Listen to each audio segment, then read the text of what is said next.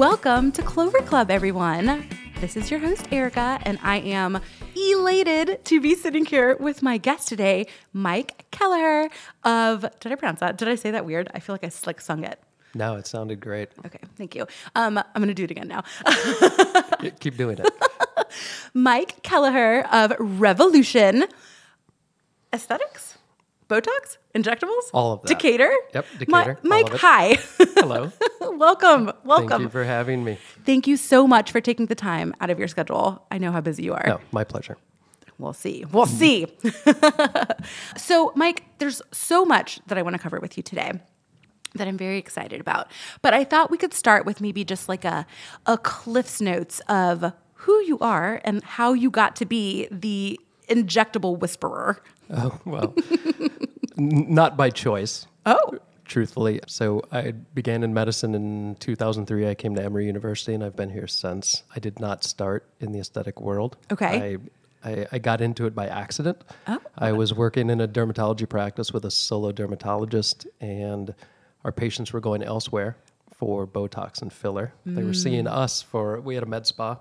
They were seeing us for lasers and, and aesthetic services other than Botox and filler. Okay. And I thought, just purely from a business standpoint, that didn't make sense. Missed opportunity. Missed opportunity. And Yeah. also, I also felt that nobody could take care of our patients better than we could. Mm-hmm. So I decided at that point in time to try my hand at it. And I felt, well, if I enjoyed it and I did well at it, I would do it. If not, I just wouldn't do it. And I continue with doing what I was doing. Fair. And um, I thoroughly enjoyed it, and I seemed to do okay at it. Okay. And then I slowly turned a my, my medical dermatology practice into an injectable practice, and it kind of just went from there. Wow. What's that learning curve like? Well, yeah, it, I, I was always a procedure oriented person. I was doing involved with surgery and all those, uh, all the other aspects of you know different aspects of medicine. Right, you have the surgical aspect and the medical aspect, and I always had my foot in each one of those pools. okay. So you know, for me, it, it wasn't that big of a jump from from what I was doing already, and at that time, it, it wasn't as the subspecialty of cosmetic or aesthetic medicine wasn't really developed. Okay. It was kind of a wild west. And this is, you said early 2000s. Uh, yeah, at least. So that must have been, yeah, quite. Uh, no, well, this was when I got into doing this was maybe 10 years ago, 11, 12 years ago. Okay. Somewhere around there. I lose track of time. Yeah, it's all a blur. So somewhere around there, but it was you know it was still kind of the wild west. It, it, it is still a young subspecialty, and it was a very young subspecialty at that point in time. So there wasn't a lot of there really wasn't a lot of evidence based medicine behind it. It was kind of it was kind of let me show you how to do this, and then you just kind of do it because this is the way I was taught by somebody else, Mm, okay. right? And so most of the studies that were developed were just the studies that were put in with the products that were being sold. Mm-hmm. So uh, there was a lot of leeway. I think is probably the proper Mike's eyes way. just like lit up when he said that. yeah, there was, there was a lot of uh, you know kind of figure it out on your own Yeah. uh, type, which doesn't hold as true today, although it, it does unfortunately. But we're lucky enough today to have a lot of evidence based medicine behind it and people doing studies, and it's really found its foothold in, Yeah. in medicine as a true subspecialty. Yeah. um, for the most part, I think. uh, so, so yeah, you know, at that point in time, it was I was lucky enough to have trained with some very wonderful and very studied practitioners who had been doing it for a long time. I had very good mentors at the time. It never would have happened that way ever Mm-hmm. again. I was just it was right time, right place, I love that. and it kind of took off from there. That's amazing. How long was there in between you starting that and you starting your own practice?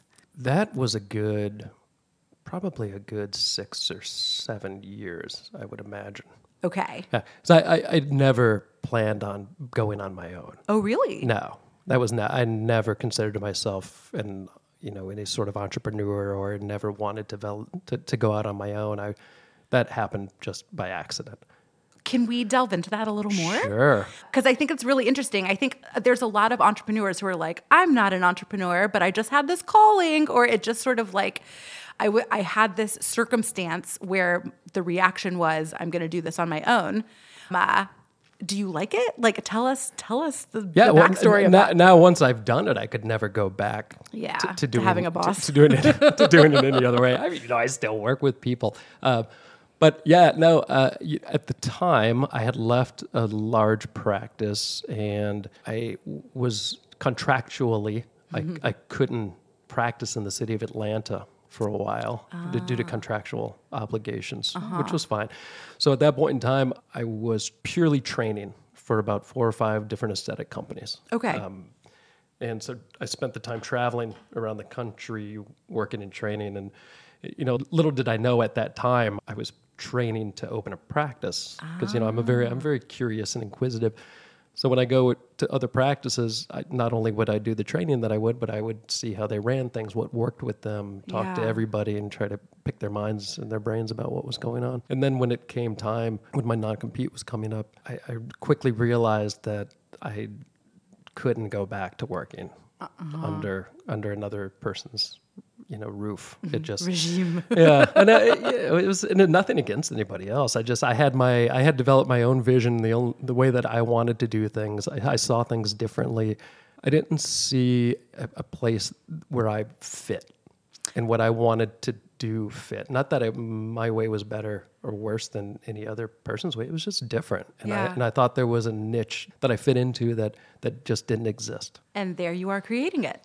There you go. And I then it, it. happened. And I, you know, I think it, and I had said this before, I was just ignorant enough. I, I knew just enough to get it going, but Mm-hmm. not what it really took to do it.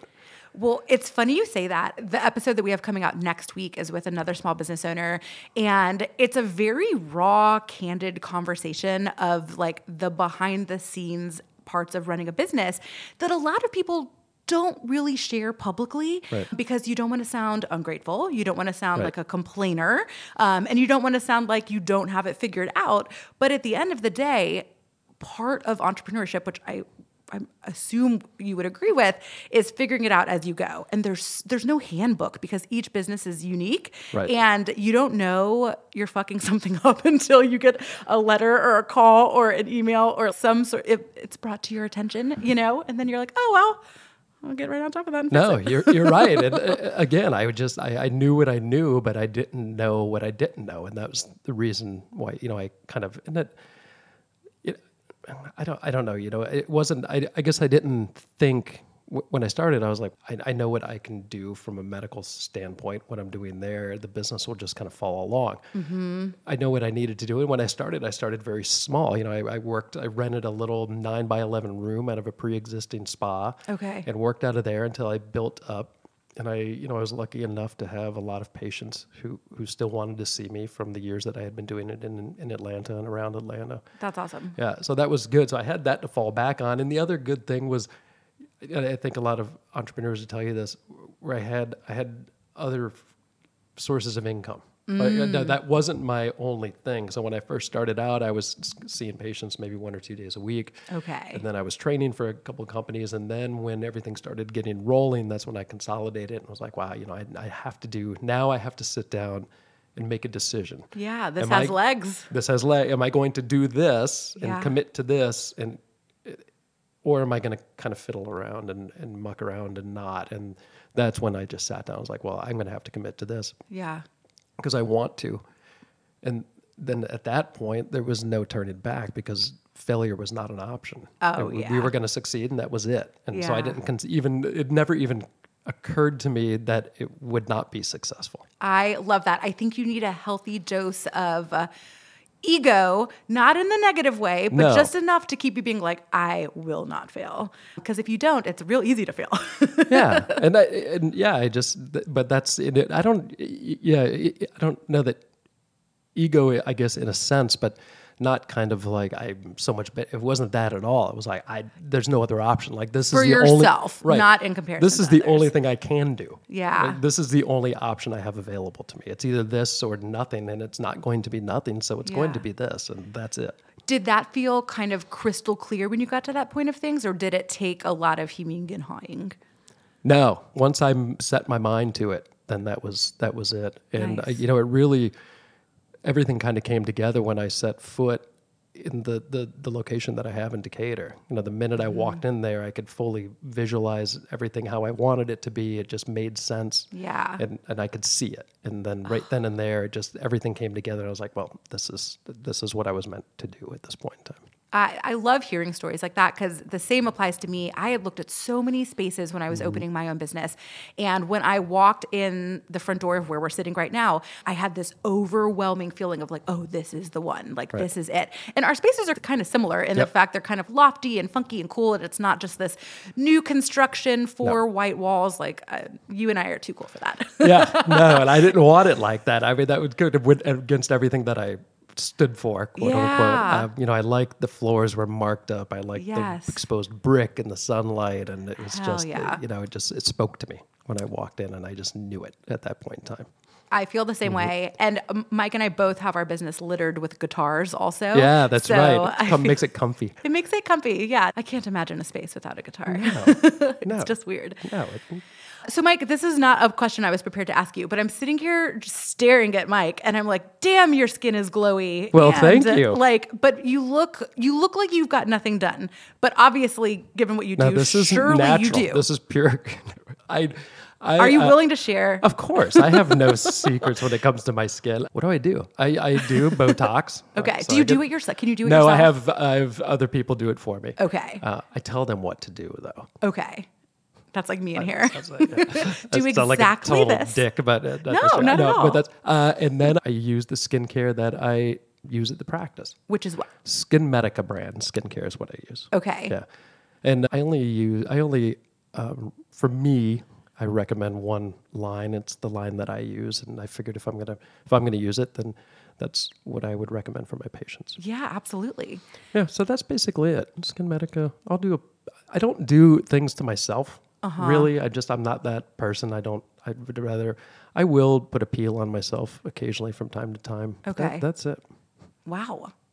Yeah, thank you. See? I'm I'm really it's maybe it's just because of the way the pop screen is hitting him. Like your face moves so nicely when you talk. it should be natural. Yeah, it's super natural. Well, and that's why. Okay, I just need to share like a little backstory of how I even found myself in Mike's um, talented hands. So I probably waited a little too long to start getting Botox, um, and I was kind of my friends will laugh listening to this episode because I was a little self righteous about not doing it for a little too long.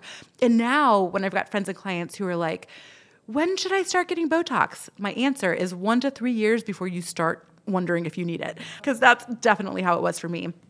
So the first place that I went came very highly recommended, and it was a horrible experience. The first time I went, this lady hard sold me on thousands of dollars worth of crazy shit. She ran late, but I was like, okay, I uh, like she seems like she's got a plan. I'm not a professional. I'm ready to invest in my healthy aging. Like, okay. So I drop a bunch of money and uh, the next time I see her, she has no idea what we did last time, who I am, what plan we had. And one of the things she had had me do was Sculptra, which she had discussed needs two or three treatments. So I was thinking she's going to kind of lead the way on when I'm doing this again type of thing. She had no idea. And that really annoyed me. And in hindsight, finding out more details about Sculptra, which were not fully relayed to me, I'm pissed that that is in my face. So not a great experience. And so then from there, I hopped to another place that was recommended to me by a friend. And this place, I would get there, the guy would come in like 30 minutes after, like he was literally not even in the building. And then he wanted tips. So I feel like anybody who wears like fucking scrubs to work shouldn't be We getting can, a uh, tip. that's that's a point of contention as well. Okay, I figure like later on I want to get into like etiquette stuff, but that's a huge one for me. I was like, this feels like a red flag. And I went to him twice. The first time I went, it was like 300 ish dollars. And so the second time I went back, and it was good, other than the fact that I was like, do I have to tip you? I, I do a gratuity free business here. For mm-hmm. over a decade, I've never accepted a tip under this roof, and it's been just fine. I truly believe in just charging what you're worth. So I went back to that same guy and I said, hey, like last time was great. I trust you. Like just whatever you think my face needs. And he was like, okay, girl, I got you. I go to check out. It's 900 plus dollars. And I was like, what the fuck? You know, I, total sticker shock, no conversation about I'm going to just like douse you in fucking Botox. And then I was like, never again. And that is when I talked to Mandy, and Mandy sent me to you, Mike. And then as soon as I met you, I was like, oh, this is my injectable home because you are like a normal person who acts like a fucking professional. And uh, I've been happy ever since. Well, thank you. Thank you. And my face moves. And now I'm sending you all my friends and clients too. yes, thank you. I appreciate that. It, it, I, yeah, there's a lot there. Yeah, but that, that, that. you, what, what the, the story that you have is not atypical. I, I and that's Sadly, I, I you know that's one that's and this is again i'm not bashing anybody at all at all it's just it's a weird business Mm-hmm. and the the weird thing about this business is that you have medical providers Mm-hmm. who are not trained to take money from people mm-hmm. right yeah, the business side of things. Exactly right. Yeah. I mean, medical people are horrible business people, but in you know medical school, whatever nursing school, you don't have a class on how to to talk to a patient about a financial transaction because everything's done under insurance. Yeah. So that's a good hard point. conversation for a lot of medical providers to have. And I, when I first started out, I had one of my medical assistants. She was the one who talked about everything. Or you know, I would recommend the treatment Mm-hmm. like you would any medical treatment, and then she would kind of be the, the closer, is what they're called. And this is a common this is a common thing, especially in surgical practices, plastic surgical practices where everything's cash based. Yeah. So it's a tough discussion to have, and I think a lot of providers just aren't comfortable having that conversation. So what ends up happening is the patient sits down, they're like, I don't know, you know, just whatever you think, Mm-hmm. and then you go to check out, and you're stuck with a huge bill, and you're like, Yeah. man, that was not Ouch. quite what I, yeah that i mean you know to a certain extent what whatever you think Yeah. so that's a discussion that has to be had with a patient and it's just tough for a lot of medical providers because they don't know how to have it I agree with that. And I think that that arches over really all service industries. I mean, I know uh, I'm not in this anymore, but I used to do a lot of education in my industry. And I would always force people to have kind of like role play conversations of how to talk about the finances of doing hair because I'm not going to give you a $500 service that you don't know you're getting and then have you know what i mean? Like the point is to have everybody comfortable and feel good. I never want somebody at the counter to have sticker shock or to be like oh my god and because you know what they're going to do? They're going to leave and they're going to text their friends and be like holy shit and they're going to smile to your face and then they're never going to come back. And it's just you got to be a confident professional believe in why you charge what you charge and what it is and the value in that and Right. let your customer decide. But i do think it's if you don't practice that muscle, it, it can be intimidating and it can be scary.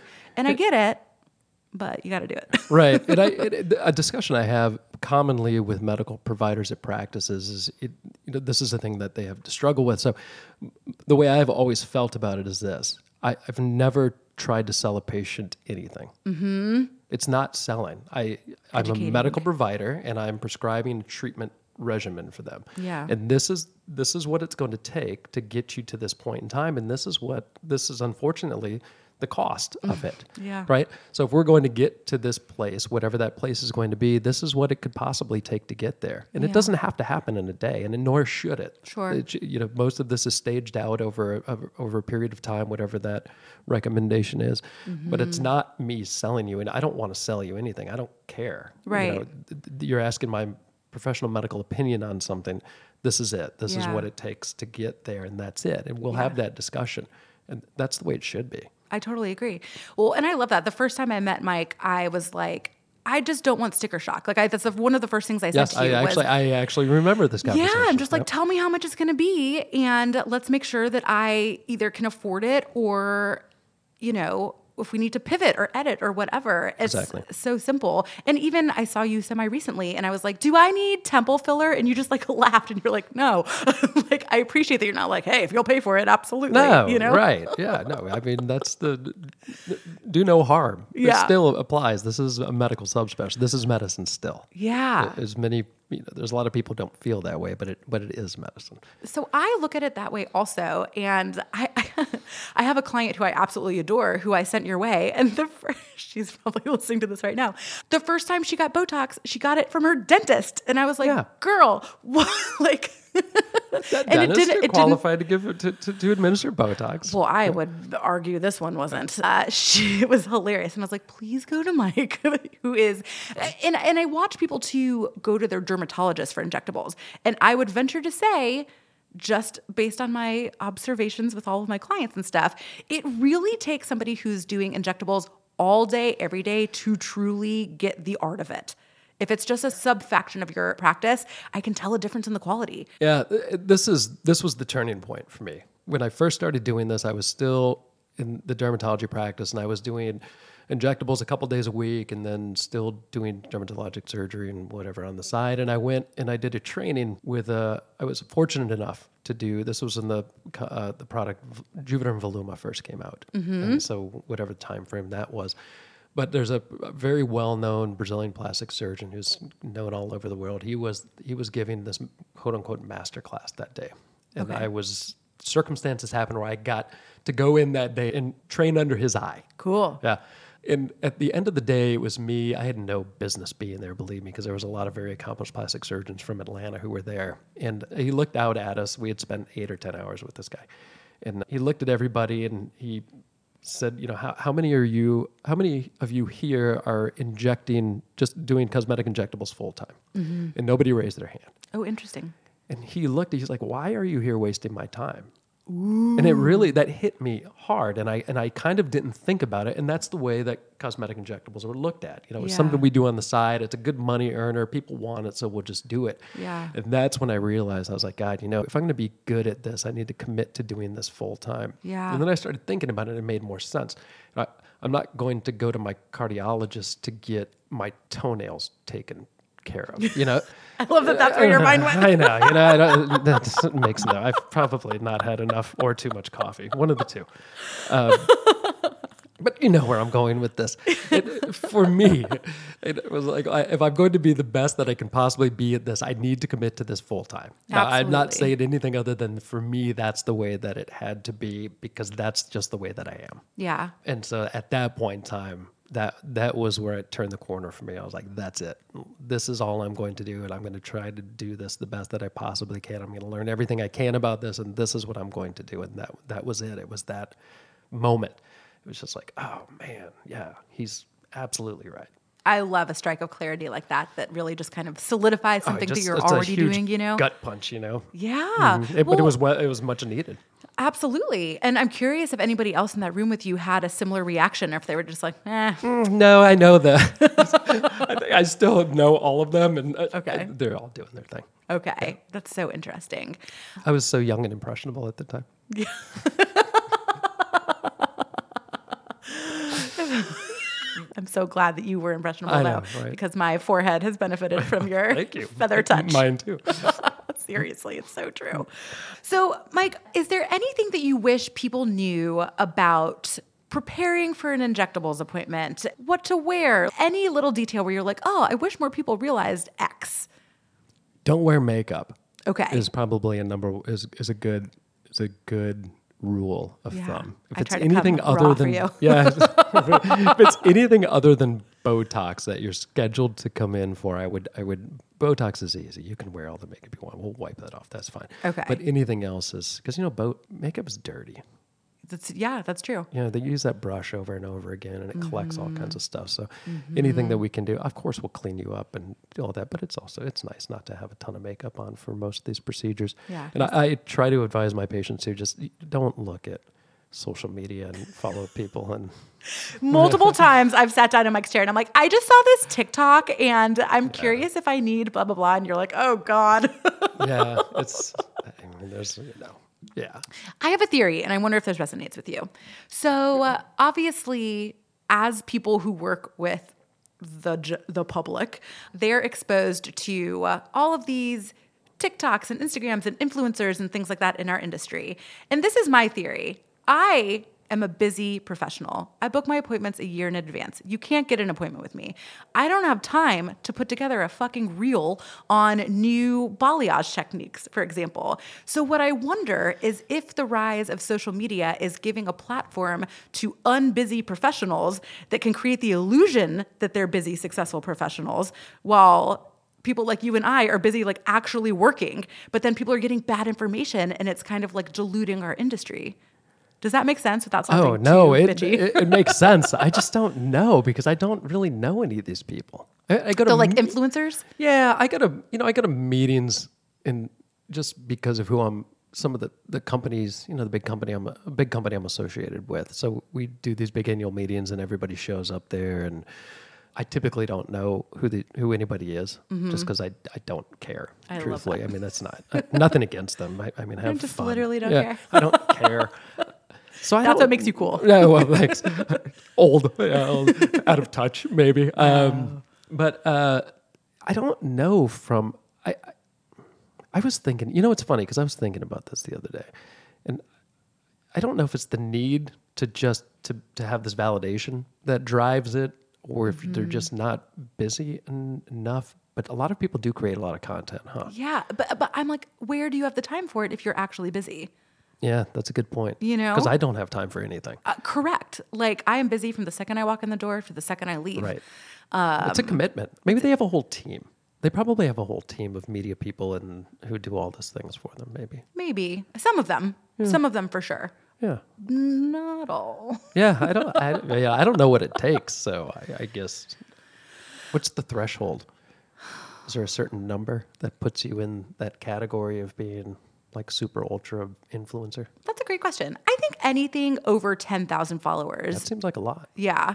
Like I know like if I want to start monetizing this podcast, they want to see like a thousand downloads on average per episode. Okay. Which is simultaneously a lot and not a lot. Right. Um, so I think that if you're talking about like a a skin or hairdresser influencer, anything over 10,000, like you're you got some traction there. Unless it's just bots that you've purchased or something like that, but Yeah. that's also a whole thing. Yeah, I've heard about that too. Yeah, there's I a don't, you know, I don't know. I, it's never been a, I, I think early on I had people contact me who were like, hey, look, if you do such and sh- such for this, you know, like an agent or something contact me. If you do this for my client, like we'll send you people and we'll put you out there. And I kind of looked at him. I was like, I don't really like nothing against you. I don't really want the people that are associated with you. Like that's not my people. Those aren't the people who I want as patients. Like not, it's not that they're bad. It's just that's not kind of where I'm at. Yeah, like like, I that's not what I do. need that. Yeah, it's not. You're good, probably we're not compatible in a professional Mm-hmm. relationship. Um, so yeah, I don't know how that works really. Yeah, it, it's super interesting. One thing I'll do, whether it's like a, a product line I'm considering bringing on or people I'm considering working with or whatever, is I'll go to their social media, of course. Mm-hmm. But if they have a big number of followers, I go right down to their posts and I'm like, what's your engagement like? How many people are actually liking and commenting on these posts? Gotcha. Um, because like I suck at, at social media. Like both of all of my accounts have not huge followers. Me neither. But the followers I have are real clients who are engaged, who are spending money. And that's what matters. So Yeah. I think there's this rise of like the micro influencer where it's like they actually have an audience that engages. Because it doesn't matter if you have 100,000 followers if they're not liking, commenting, or participating in your brand, you know? Right. But it gives the illusion that that person's pretty cool. Well, as long as it makes them feel good. Well, I, I guess. I don't know. I don't care. I don't know. I know. And that's that. I, I do it Mike because I was I. Mm-hmm. was told I had to do it, and it's I, so we put things out on it, and it's very minimalistic, and it's kind of like here's a new thing we're doing, like here's the results you get from something. Yeah. Just because I I run everything, you know, for, I mean the web page, and I just don't have time to put that stuff Yeah, on a before and after type thing. So it's just it's a very quick and easy like here this is. You know, this is something we did today with a new procedure, and this is what it looks like. and Yeah. here you go.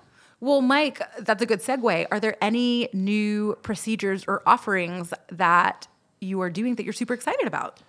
Yes. So earlier this year, I brought on a device called EndoLift. I was hoping you would mention this. Yeah. So it's the only one in the state of Georgia, Oh as a God. matter of fact. No big deal. Uh, no, no, it's a, it's a great procedure. It's been it's a it's a laser, a non-ablative laser that's been quite popular in Europe for about. It's got a good sixteen or seventeen years of literature and data behind it, so it's not a Oh, new procedure. Is Europe like the hotspot? Do they get all the cool stuff first and then it trickles That's where everything us? typically originates. okay. And so th- this is interesting. I was having a discussion with a patient the other day because we have we do have a new there's a new injectable product out now too. Okay. That's through the company Allergan called SkinVive. Oh yeah, yeah, yeah. And um, we can talk about that Okay. briefly too. Um, But you know, I- the, the common misconception is that everything goes over there first because it's easier to get approved. Oh, but interesting. it's, it's I would think it'd be harder. Exactly. Okay. So it's way harder to get things approved over in the EU before it is over here. Yeah, they So have by the- standards. exactly. They have way higher standards, and so Yeah. by so by the time we get most of these products, they have a good seven, eight, nine years of data and use behind them before we even get our hands on them. That's and awesome. so when they come through our FDA, a lot of these injectables uh, s- specifically have a year of data that are put into them, and then we get them released to us, and then we screw it up for a while because we don't listen to anybody because we think we know everything, Yeah. and, and then it goes into play. But yeah, so t- typically these products are in the EU, and S- South Korea is a big place because that's one of the largest consumers of non-surgical cosmetics in the world. Yeah. So we get those. So I brought EndoLift on earlier this year. And of course, before I bring any new procedure on, I do quite a bit of research and, and data seeking and talking to people who've done it for a while. And so I brought EndoLift on due to the fact that I could do things with that that I can't do with any other devices. So with EndoLift, it is a it's a laser. It's mm-hmm. on a tiny little fiber optic cable that ranges anywhere in size from 300 to 400 microns in width, which is three what to does that mean Three to, in English? so a, a, a one piece of paper is Okay. a, is hundred microns oh, okay. in, in, in width. Okay. So three to four pieces of paper that are stacked on, and it's a tiny little fiber optic cable, ah. and we can do a couple things with it. We can tighten tissue with it. I can do pure lipolysis or fat burning with it. So it, it opens up a lot of avenues that, that I couldn't address previously. okay. So and now, you know, if we need to burn a double chin out, I no longer nothing against Kybella. I just I can do it in 30 minutes in an afternoon at a fraction of the cost without the downtime and be done with it. That's huge. And are the results permanent? Well, nothing's permanent. and that's probably good. We don't really want permanence to see in our life, do we? I don't think so. I'd like to permanently win the lottery. True. Every year. yeah. no, what you know, uh, for for our sake today, once fat is gone, it this is not necessarily true, but it's gone for the most part. Hopefully, we'll continue to age, and your skin will continue to get more lax over time. So that may have to Mm-hmm. be repeated, but hopefully, in the meantime, we're doing other things in order to keep your skin intact and and, Yeah. and up in shape. So if somebody does this for their chin, for example, Mm-hmm. is it something where maybe is it like an every five to ten years they'll want to come back and do a touch up, or it just sort of depends on like What we're seeing in? Europe is about every three to four years, and that can and that can Okay. change based upon the patient. okay. Yeah. That's so interesting. Yeah. It's Where else? procedure. Can, where Uh, else can you use it? I, I brought it on to I brought it specifically into practice for under the chin, double Mm-hmm. chin, jowls, and eye bags. Ooh. Because those are the areas that are the toughest to treat. You know, Okay. s- look, nothing's going to replace surgery. It's just not. Uh-huh. This is like diet surgery. yeah, it's for patients who we can rectify it without surgery. They're not surgical candidates Mm-hmm. for, for any number of reasons. They don't want surgery. They're just not quite there yet. Yeah. Uh, whatever the reason may be. So it's something that we can do either solely on its own. Mm-hmm. Sometimes we'll do these procedures in lieu of, of, of surgical, f- putting off surgery for a while, Okay. uh, if need be. So, so it can be a nice adjunct to therapy. But I, I would never tell anybody that, we, you know, and for, for a lot of, if, if they were wanting surgery, then, then we need to refer to surgery. Okay. Yeah. And do you have uh, plastic surgeons that you work with and that you refer your patients to? I do work with cosmetic surgeons, and I do have a two or three plastic surgeons that I would refer out to. Okay. who I trust. So you can like support your people. Oh, through, absolutely. like, and believe me, if, if somebody comes in and they and I think they're surgical, then they then I will refer them to surgery. Okay, that's nice. Well, I- yeah, I think it's incumbent upon me to, you know, from a moral and ethical obligation in order to get patients in the right channel and to get do what's best for them. Yeah. It doesn't benefit me if we're doing something and you're not happy. I'm probably not going to be happy because I'm not ever really happy. Just with generally any speaking. just generally. but yeah, I'm the har- believe me, I am going to be the harshest critic of anything that's done in my office, um, I which love is that. which is unfortunate um, for, I don't for know. anybody around me. But for patients, yeah, it's it, no, it's it's good. But we pa- patients need to be we need to take care and do the right thing. It's all as long as they're doing the right thing, then then everything else will fall into place. Well, I certainly agree with that. I have noticed a rise of people getting chin lipo. So if full blown lipo is like a 10 out of 10 because obviously that's surgery. Um, where would endolift fit on that spectrum if somebody was wanting to treat that same area? Depends upon the presentation. So if I if it's a typical if it's a younger patient who has a little bit of a fat pad underneath there that would have quote unquote been a Kybella patient previously, Mm-hmm. right? We can take care of that in 35 40 minutes for you know a, again a fraction of the cost. Okay. For what Kybella would take, they might have a couple days of soreness, maybe a little bit of numbness in the area just from the inflammation. It can take eh, 3 4 months to see the final result with it, and that's just the way the body heals. Sure.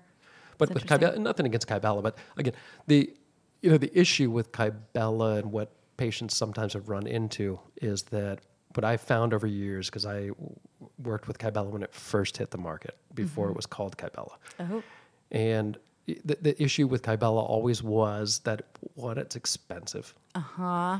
So it's you know it's it, it's not only expensive for the patient, it's not cheap for the provider. Okay. And I'm going to let you in. You know, one of the dirty little secret. And this is just true. The return on investment is not high for a provider with Kybella. Okay. We don't make a lot of money off Kybella. Interesting. That's not why I don't recommend doing it. I just have a better way to do it now. Right. But even previously, I tended to refer patients out to another procedure, whether it be full blown lipo or something like FaceTite or AccuTite or something else, that just because the investment that they would have put in, you know, they would have, it typically takes a, two to four treatments in order to see something. And then it's very subjective, mm. right? Is the patient happy with it? Right. With that? And that's, I mean, are, are they? I don't know. Are you going to, but they have to be done six to eight weeks apart. So are you willing to oh, have two to four treatments spaced six to eight weeks apart at about somewhere between a thousand to fifteen hundred dollars a treatment. Damn. So now you're into it like five grand. Yeah, and then you could literally just Why go get not lipo. just go right down and get it done in you know an hour and be done with it for six grand? Yeah. That's always my feeling about it. So I think that's incumbent upon me uh, doing non-surgical procedures. I have to weigh not only the risk benefit, but I have to weigh the. I, I'm not trying to manage your checkbook. Right. But I also have to look at the financial consideration. If we're going to do something from a non surgical standpoint and it's going to cost that much, it's up to me to say, look, I, I think you need to go and think about a more permanent solution to this if it's going to cost that much already. Because once I start pricing you into the surgical realm, we need to investigate that. Yeah. Whether you decide to go that route, I'm going to leave that up to you, but you need as much information as you possibly can I really before you that. make before you make an informed because you can't make an informed decision on this unless you go unless you go and talk to people. Right.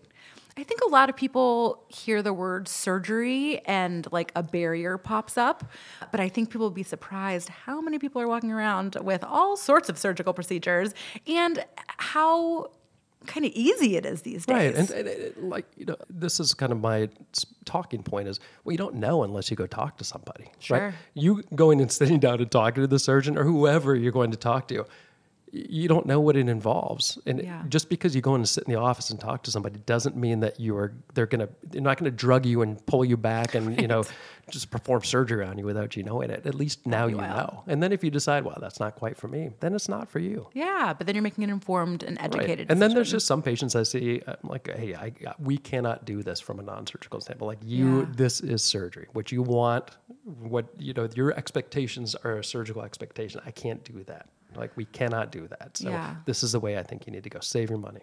Don't blow your money with anybody. Like I don't, not me, not with anybody else. Right. Because unfortunately, if I have that discussion, some people are going to go find somebody else, and somebody will do what you want to have done. Somebody will Mm-hmm. do it.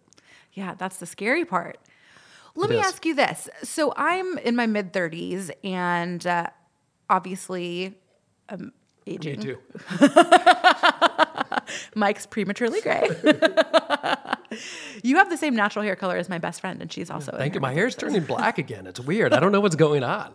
Is it really? Yeah. Where? All over. It's just getting blacker. I don't know what's happening. Interesting. Yeah, we need to do some investigation into this. Yeah, I'm very curious. Well, it looks great. Well, thank you. Um, I find myself personally like trying to mentally strike this balance of what should I be doing realistically now to.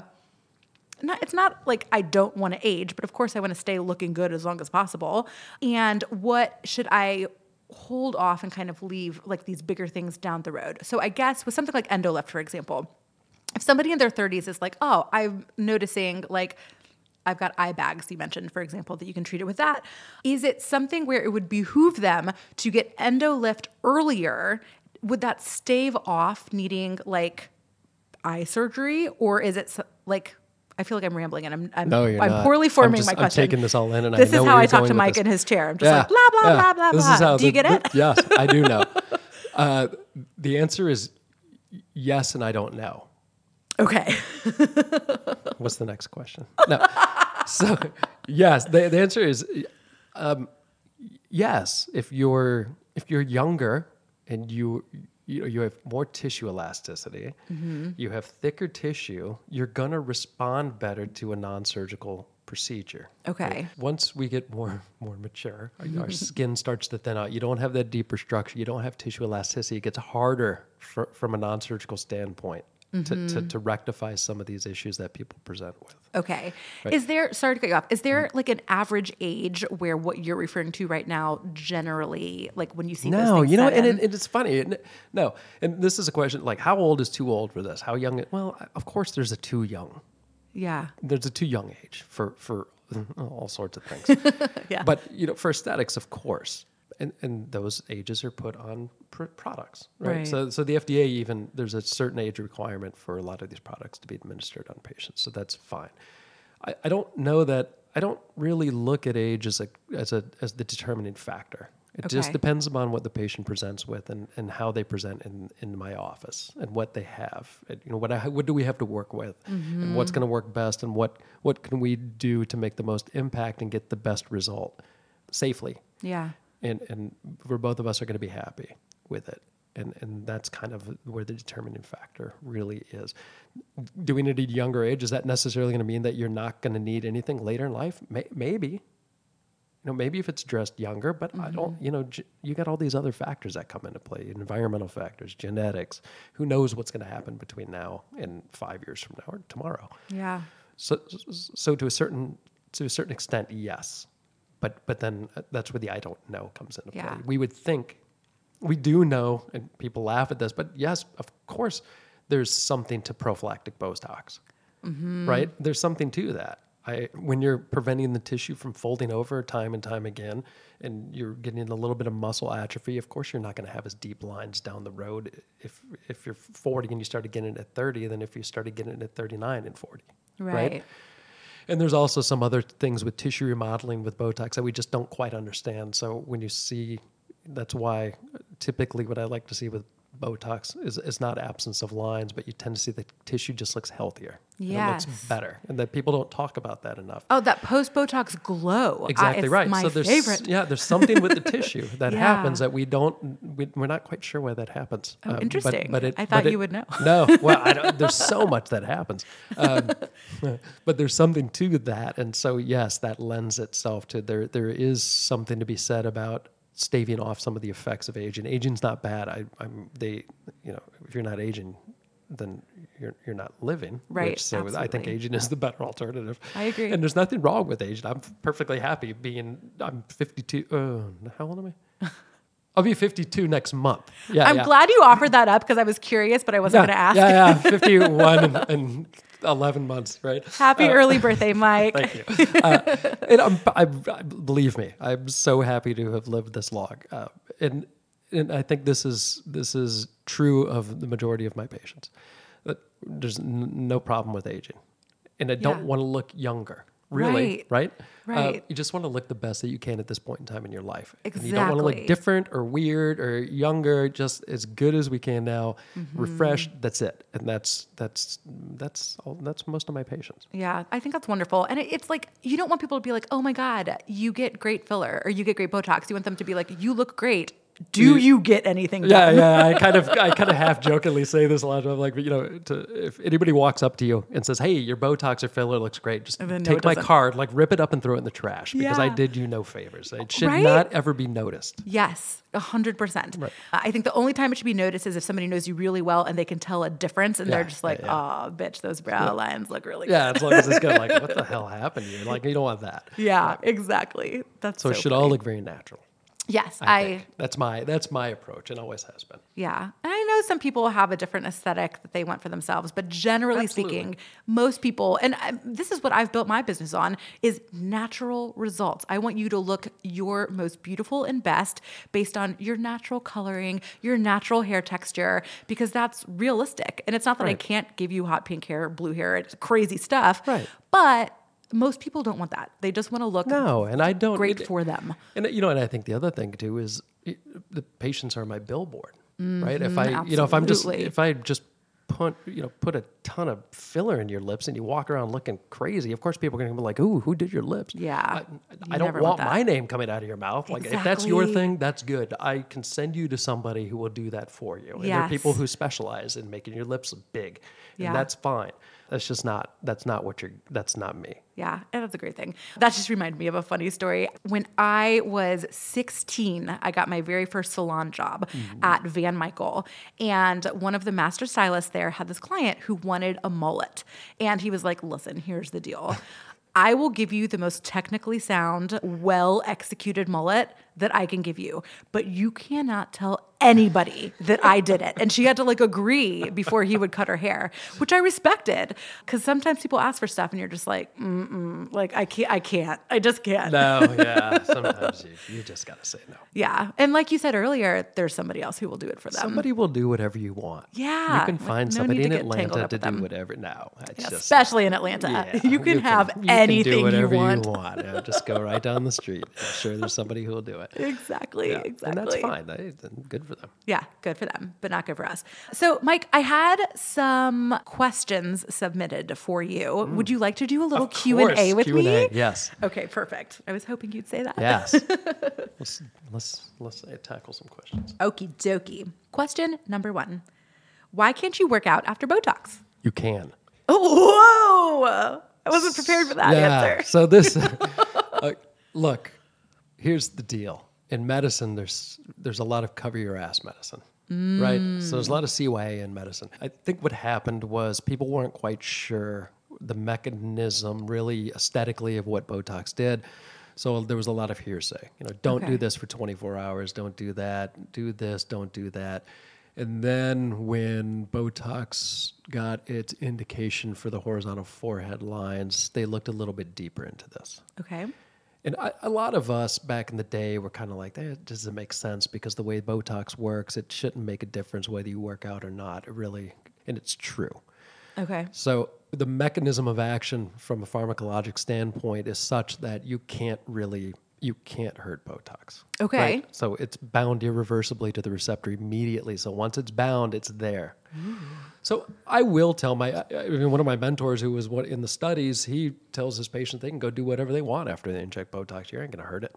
Oh, interesting. I tend to recommend about an hour or two, just because we just stuck a bunch of needles in your face. I think it's fine for you to take a couple hours off sure. but you're not going to hurt it. But it, a lot of it was so we could blame the patient for ruining it. Interesting. think. Okay. So I know it's uh, sometimes a people say don't hours. work out. Sometimes it's like don't lay down for 6 hours. it's don't not gonna hurt massage the area. Eh, that's not going to do anything. Would massage even massaging wouldn't There's no reason to. to massage or for it Yeah. to Okay. But uh, theoretically, and from from I mean, not even theoretically, from a science standpoint, it shouldn't make a difference. Okay.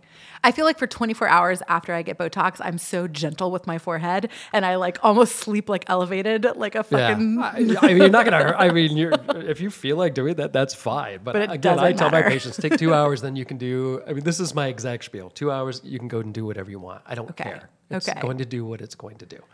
Perfect. That's it. All right. Well, you heard Easy. Mm-hmm. it here first. You can work out after yeah. two hours. The other, yeah, Botox. This is my other. Botox should be the easiest thing you do all day. It, it- it's like easy. that. You do it, and then just walk on and go on about your business, and Yeah. then just let the magic happen. Let the magic happen. That's it. And it sure is magic. Okay. Thank you. Uh, Thank you. Next question.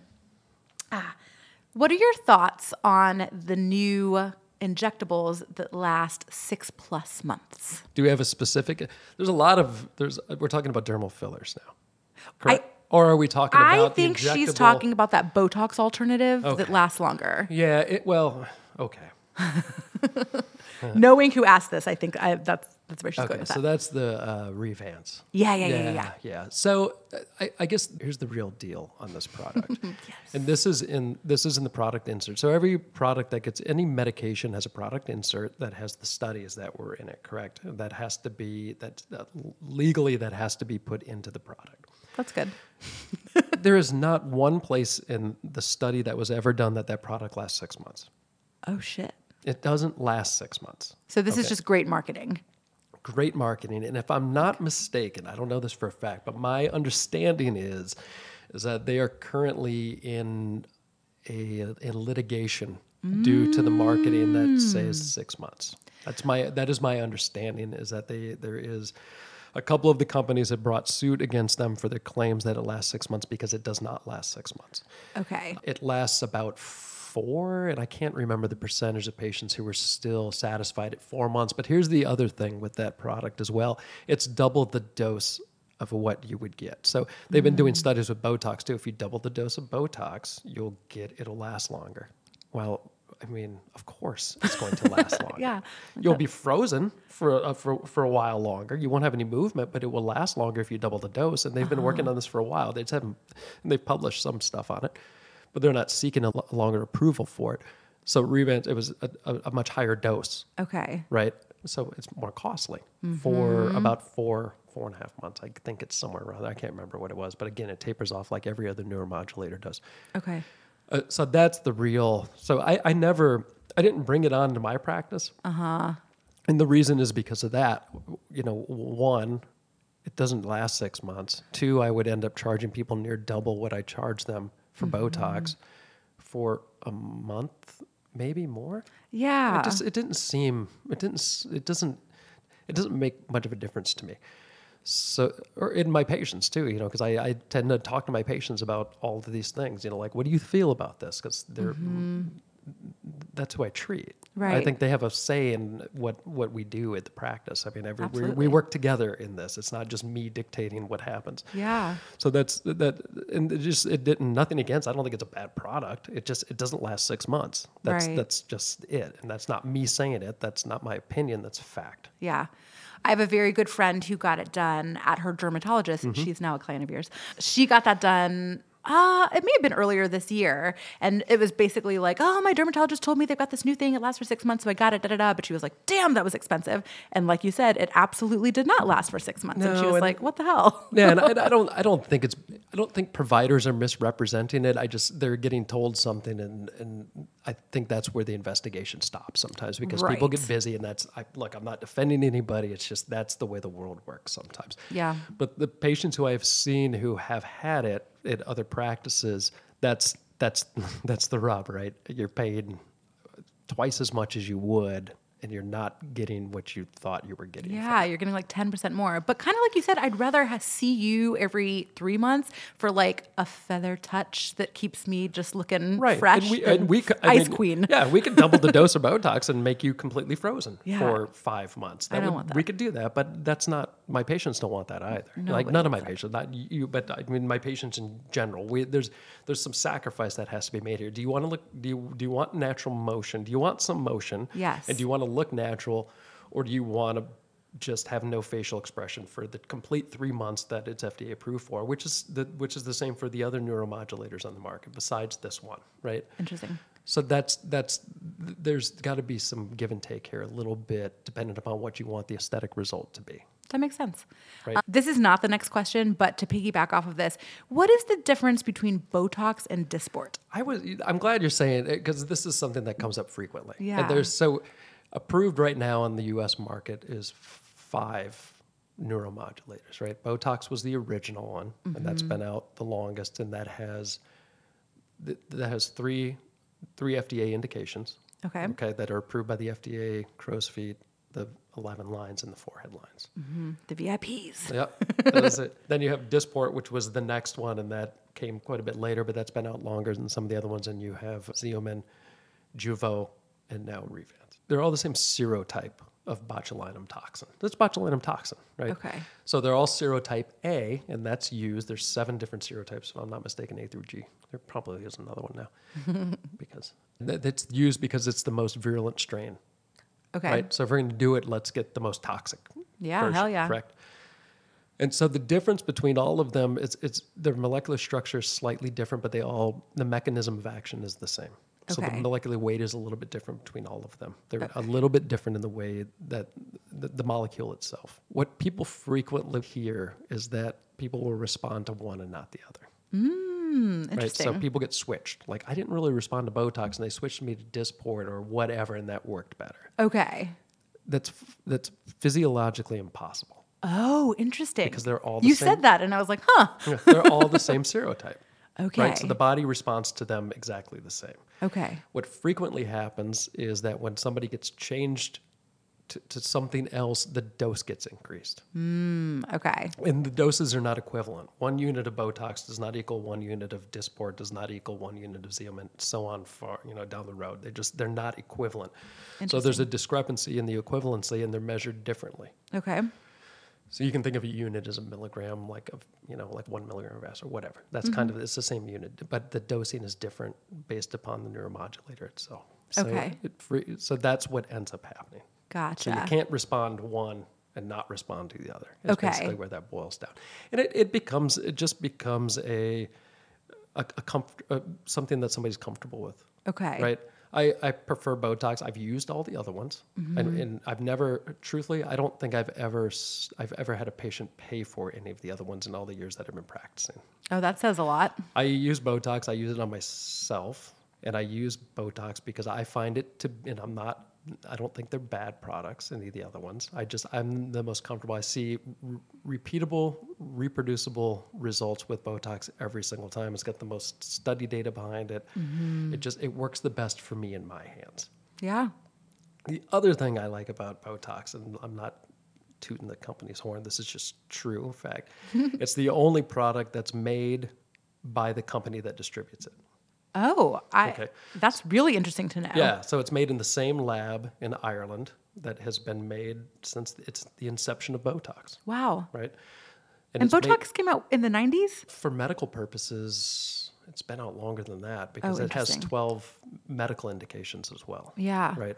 So it's been made by the same company, Allergan, and it's distributed by Allergan, where the other products are made by a third party lab, and then Mm. the company that distributes them slaps their name on it and then distributes it. Okay. Is that a big deal to a lot of people? No, it's not. I'm not saying those labs are bad, but I like that everything is controlled by that company and everything is under lock and key with them. That makes a difference to me. I think that a lot of people would like that if they knew it. I told the company they should probably talk about that more. Yeah, that's do I very interesting. I think so. Huh. I'm glad you shared that. Thank you. Good to know. Hmm, All right, cool. Anything else on Botox or Dysport? No, I mean it's sometimes it's just a preference thing. I think for a lot of people, I just Yeah. for me, it's just it's I, it just I just like it. It works better. There's more things I like about it. It's got more study data behind it. it that's it. It's if you're into FDA approval, it's the only one that's FDA approved for all those areas. The Okay. other ones are not. Um, Interesting. so yeah, Okay. Thorough. All right. Next up. Ah, I'm very excited about this question. Does having Sculptra make it more difficult to have a facelift down the road? possibly. Ooh, tell us everything. Yeah, so uh, Sculptra His is, eyes just lit up. yeah, Sculptra is a is a true dermal filler. I think when you look at dermal fillers, they have this blanket name that's given to them, but I I, they, I don't look at them all in that in that light. You know, you have the the non hyaluronic acid fillers, which Sculptra is one, and then you have the hyaluronic acid. You know, hyaluronic acid is a sugar that's made by our body. It's responsible for tissue hydration, elasticity, blah blah blah. And those are your Juvederms and your Restylanes and whatever else Yeah. is on the market now. And then you have Sculptra, which is a non-hyaluronic acid. It's commonly referred to as a, a- nowadays they call it a biostimulator, Okay. whatever that means. and it's something called polylactic acid, which is, uh, uh, for lack of a better word, it's it's plastic, Microplastics in your face. microplastics in your face. Yes, Yeah. correct. In sugar water. Ooh. So, that's, Well, that's that how case. you distribute it, right? So uh, it's it's interesting because what's the the, the in, in now look, Sculptra is FDA approved for HIV wasting, so it is a true filler. It's a space occupier. Okay. It really, if you're going to fill space, Sculptra is a good way, and that's why it was FDA approved for HIV wasting. I don't know that we see that much What anymore. is HIV wasting? So that's you know back in the day when when really when HIV was very hard to control, and we didn't have the, the antivirals on the antiretrovirals on the market that we have Yeah. now, and we, we weren't able to, to to care for people as well who Uh-huh. had HIV, right? Then you would get this this um, you would get this lipoatrophy, so they would lose a lot of fat in their face. They would have this very Oh. gaunt presentation, Okay. which was and it's it's just it's part it's part of the disease process. Damn. So, uh, Sculptra was approved to help rectify that, to, to, to help with the gauntness. To That's to- so to- interesting. yeah, so it works fantastic for space occupying, Okay. and that's what it was approved for Mm-hmm. from an FDA standpoint. And then uh, obviously dermal filler, you know, the kind of the claim is it stimulates all this collagen, you can fill up space, blah blah blah. Well.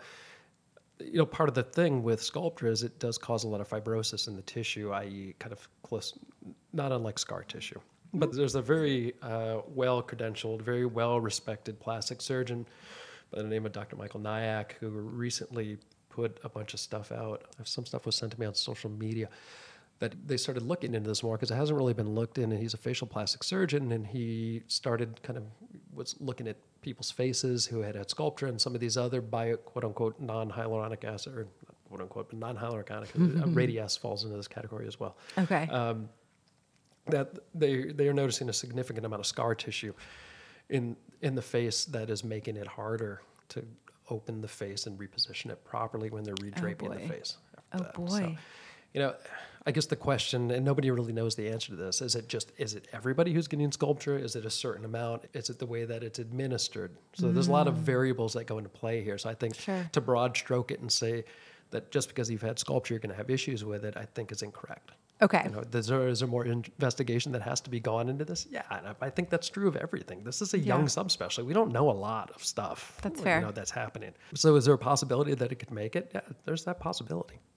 Because we do hmm. see, they are seeing some things happen. But again, there's a lot that goes into this. It's you know, it's a product that has to be mixed, and it's mixed in different ways. So is it the way that it's mixed? Where, so there's a lot that goes in there. So possibly, but I don't know. The jury is out. From the professionals that I've talked with, it seems like Sculptra is not really the darling child that they had hoped it would be. Yeah, I, I mean, there's providers that love Sculptra and will d- put it in everywhere and do everything. But I used to use I used to use Sculptra in the past. I don't use it at this point in time in my practice because I just I don't have the need for it mm-hmm. right now. When I used it, it was mostly for body work, for helping to rejuvenate the tissue mostly. Okay. Right, like in the décolletage or something, you could put in there and try to build up the collagen and make the tissue look better. But I, I never really injected it in the face much because I, I just don't see those patients who needed that much volumization. Yeah. Nor was I a big believer that you would just all of a sudden tighten somebody's face up and give them this kind of, you know, this neocollagenesis that would change their life. It's not, Mm-hmm. an, you know, it, it's a time consuming product to, for the patient. Yeah. It's not a one and done type treatment. Yeah. Right? You get it and then you come back in a month and then you get it again and then you come back in three, five months and you get it again. And it's this process of building up. You look full right when you get it because you have Mm-hmm. to mix it with a bunch of volume. So right when you put it in, people are like, oh my God, I look fantastic. That's Yeah. all the volume that you've had to inject. Of course, if I just put eight cc's of saline in your face, you're Yeah. going to look great. Yeah. And your That's going to be gonna gone in like that. a week, right? Or if that two days. So that's part of the. That's part of. That's why I don't. When people show me before and after, it's like, look at this Sculptra. It was done right after. I'm like, well, it's not going to look like that in two days. Yeah, you're like, that's, that's- Mm-hmm. trickery. So be careful of that. So it takes some time for that, and I prefer products that I can get rid of, I love that. right? Yeah. Um, and you know, now we have hyaluronic acid products that last a long time, Mm-hmm. know, up to two years, more than that for some of the new ones. Um, so if you're looking for length of time, then that's great because we have we have products that can do that, and there's Mm-hmm. a lot that hyaluronic acid products offer. I think Yeah. um, that that other that other those other type of products don't. I want something that I can. If we have to get rid of a product for any number of reasons, whether it be emergent or it just doesn't look right and whatever, we can make that product go away. You cannot make a product like Sculptra go away. You just you have to wait it out. All right. Whew, good to know. Mm-hmm. Good to know. Oh, I, I like this next question. I'm on a tight budget. What makes the most impact? Probably Botox. That's what I would have said Yeah. as a non professional. No, you get uh, you there get a lot of bang for your buck with Botox. It's so good. It is. I, I'm not gonna lie. You know, in medicine, there's very few things I think that really that really do what they're billed to do, mm-hmm. right? And Botox is absolutely one of those. Yeah, it checks so many boxes. It does. you get tissue rejuvenation with it, right? You get to opening the eyes. You get that refreshed quality to the skin. I mean, you just get so much with it. It's just when I see a patient in consultation, we're trying to. That's that's almost always where we start. Yeah. Like if you're not doing that, then let's get that on board and let's start with that because we'll see. I mean, is it immediate impact? No, nothing's immediate. I don't. I mean, yeah, there is some immediacy with it, but it gets better. It takes a couple weeks for it to really kick in and do its thing. Yeah, it doesn't mm-hmm. last forever, but you don't really want it to last forever. If Yeah. you can squeeze three, three and a half months out of it, that's fantastic. That's the way it should be. yeah. But yes, that's I would agree with you on that. Okay. Team Botox. You heard it here first. There Mike you go. agrees with I me. know. Maybe the company will send us some checks. Oh my gosh, that'd be great. ah, this is another good question. What is the best option for hooded eyes? Surgery. Okay. a blasphemy, is that what it's called? Blepharoplasty, yeah. Blepharoplasty, So yeah, for ho- eyelid hooding is. I mean, if you're going to rectify it and be done with it, then a blepharoplasty is the way to go. Okay. If that's not where you're wanting to go, Botox. When I see a patient, um, Botox will be that'll be our first line of treatment because Okay. we can if we can get some brow elevation. Then that will help with the eyelids a little bit. Yeah, I noticed that for me. That makes Yeah, such a difference. It's subtle, but it's you can tell. Yep. And when people have issues with heavy eyelids, that's just the area that was injected, and that has to be skipped sometimes in patients. So that's just anatomy, and that that the injector should be able to identify that and work with you on that. Okay. Um, so Botox is always a great start. You know, there are things that we can do. There are lasers we can do to tighten lids that work quite nicely. Endolift we can use in the upper lid to tighten the upper lid and give some brow lift. So those are non-surgical options.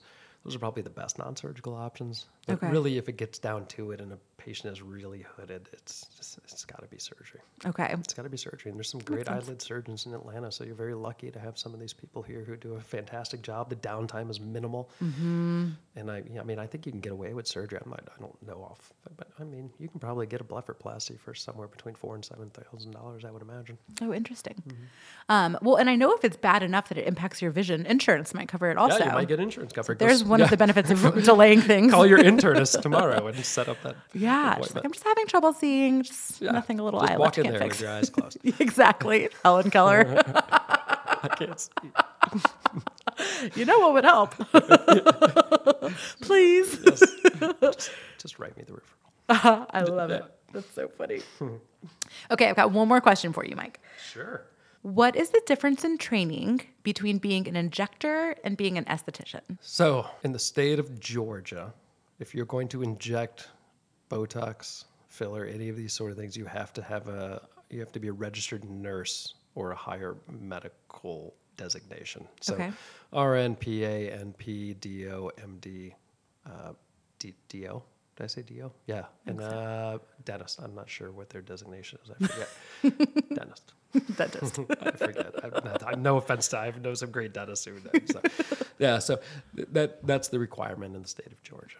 Okay. Right? So an esthetician is is a is a provider who's trained in aesthetic services, um, mm-hmm. lasers to a certain depth, right? So estheticians, there's laws that that are that are in place that estheticians. That's who you're, you know, that's your most laser services in the state of Georgia are performed by estheticians. That's where you're mm-hmm. getting your light lasers from, and your peels, and your facials, and your dermaplaning, and your microneedling, and all that sort of thing. And there's a certain depth that they're allowed to perform laser procedures to, and then anything deeper than that has to be undertaken by an MDPA, Okay. a- NP type thing. So that's where the cutoff is. So your esthetician, your run of the mill like spa esthetician Yep. can't like get certified to do Botox or injectables or anything no, like that. not unless they go back to school in the state of Georgia at this time, Mm-hmm. and at the least, at the least, have a, a registered nurse. okay. That's good to know. That's Yeah. interesting. And there's some other laws that I, I'm not as up on those. I don't need to be anymore up Sure. on the laws requiring anybody other than what I'm doing. Yeah. In, in my group, but yeah, and they're so fluid between states too. It's it's bizarre. because um, there are some states where estheticians can inject Botox, just not in the state of Georgia. Okay. Yeah, and there's some other requirements too for RNs and PAs and NPs. And, but yeah, that's Okay. that's that's the that's the basic. Interesting. Yes. So yes, if you're getting an injectable, it needs to be by somebody with a couple initials. Yes. After their name. Fancy letters after that name. Hmm. I love that. Well, Mike, is there anything else that we haven't discussed that you would like to share with our audience or just anything? I don't know. What do you think? Is there anything that we didn't cover? Um, On the injectable side, what else? uh, What about threads? I heard you guys talking about PDO threads. oh, Let's yeah. talk about those. You want to talk about those? Yes, let's talk about threads. Yeah, threads are interesting. I was doing them for a long time. I I might have been one of the first people in Georgia to do them. Atlanta for sure. There might have been one other guy doing them when I came on board doing them. I don't do them as much as I used to. Okay. Really, at all. And th- it's not because they're bad, but I think the the the the, the unfortunate part of, of PDO threads and PDO threads are suture. The way it's designed is to go into the face and provide a temporary repositioning of tissue, mm-hmm. right? And so PDO was the name given to a pre-existing suture that we use in surgery called PDS Okay. polydi- polydioxanone suture, right? Okay. And that suture has been FDA approved on the market for about 30 or 40 years for tissue reapproximation all over the body. Okay. So it's not some weird thing that was done. And this, these procedures have been around for, God, since the 50s or whatever it is. Oh, so it's not Okay. like they're new. But I, th- I think the, the thing with the thing that happened with PDO threads and what I saw happening with PDO threads and why I don't do them as much anymore is that people had a lot of bad outcomes with it, mm. and that unfortunately that gets pushed off onto the product, mm-hmm. right? It doesn't get pushed off onto the providers a lot. It gets pushed off. Well, that product sucks. Yeah. and it's not the product. It's does, does the product last as long as a lot of providers say it does? Nope, it doesn't. I mean, I think if you get a year out of a PDO lift, you're doing really, really good Really? really good. And the problem now is that as the product has gotten more aggressive, that patients just mm-hmm. have more downtime, and that's what I saw with it. We were getting mm. more tissue repositioning and lift, and the, the the final result was looking better. But mm-hmm. man, in order to get there, you had to make people they were not happy. Interesting. They looked weird because they had to pull them back so tight. like over exaggerate things, We right? had to, and that was one of the, the few procedures where I had to overextend them to the point where they looked bizarre walking out of the office in order Mm-hmm. To get the final result because the tissue's elastic and it relaxes, right? Yeah. So you you you have to overprocess them, which I don't like to do. Yeah, and then they were sore for a couple weeks and they just looked goofy. And I didn't like it. Again, nothing against the product. It was just in my hands over the years, I just became less and less happy with it. Okay. Is there a place for it? There is a place for it. Yeah. Um, is it a go to? Is it going to replace anything? No. But that's another reason why I brought not to not, not to harp on this, but that's another reason why I brought Endolift on because I was like, okay, look, what we were doing trying to reposition fat pads and tighten tissue, that's what I was doing with PDO, PDS. Well, now we can do that on a more on a more permanent. We can do it. We can get to the the real the, the real issue as opposed to just trying to alleviate the symptom of the disease process. We can get right to the disease process itself as opposed to just mm-hmm. masking it for a period of time. oh, I like that. So PDO, I mean, when when I started doing it, there was nobody was doing it around. There was, I mean, I was the first company on the market was called NovaThread. I was, you know, there was four or five of us in the country, like training and doing it. Oh, there was wow. nobody to talk to about it. We were just kind of out there doing our thing. Some very well respected plastic surgeons were on board with it. It was fine, but you know, like anything, once it gets out and more people start doing it, more people start doing it. Of course, you're going to run into complications with it. That's just with anything. Yeah. So you know, I don't, I don't give it a bad name. I think it's got a place. Mm-hmm. It's just I, I don't do it as much as I used to, just because I, I've became less and less happy with the results over time. And I, now we have other things, and I think I just I look at addressing problems a little bit differently, and we should evolve. I think if you're not evolving, then what's the point? Oh, I completely agree with that. And of course, if you can do something more efficiently, why wouldn't you? Yeah, and safer and less downtime is always a good thing. mm-hmm Absolutely. Okay. Uh, I hope what people take away from this is. Uh, I I think one big thing when you're dipping your toes into this world is that it can be so overwhelming. And if you're listening in Atlanta, just go see Mike, and I'll link all of your stuff in our show notes, of course. But if you're listening elsewhere, you know, do your research, talk to people, and know that uh, this is what I wish somebody had told me. If something feels off or not right, go somewhere else. like Yeah. you shouldn't be uncomfortable when you're talking about things that are expensive and things that are potentially permanent in your face.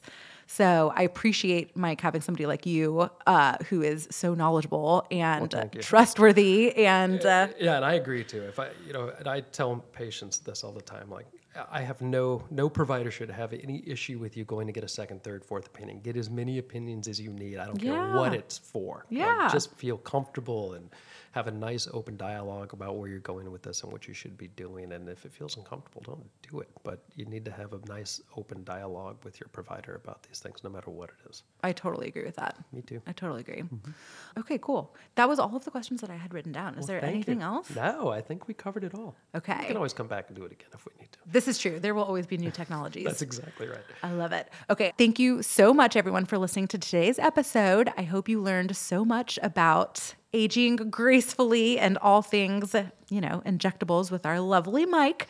As always, listeners get 10% off at hawkinsandclover.com with promo code Clover Club, all caps.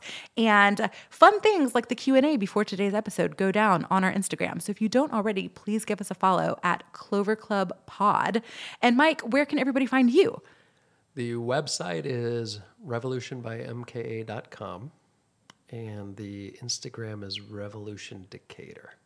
I will link both of those in our show you. notes. He's like, I think that's my Instagram. Think that's We're too busy to be on Instagram, really. I mean, I love it. Well, Mike, thank you again so, so much for your time. I truly appreciate it. I think this is going to be a great episode. Well, thank you for We've having me. I illuminated lots of questions. Thank you. Well, I'll, I'll see you next time I need something shot up in my forehead, Mike. And uh, if you're listening, I will hear you next week. Thanks, everyone. We'll talk to you next time. Bye. Yay. Good. How'd we do? Good? Oh, so good. Oh my gosh, thank you.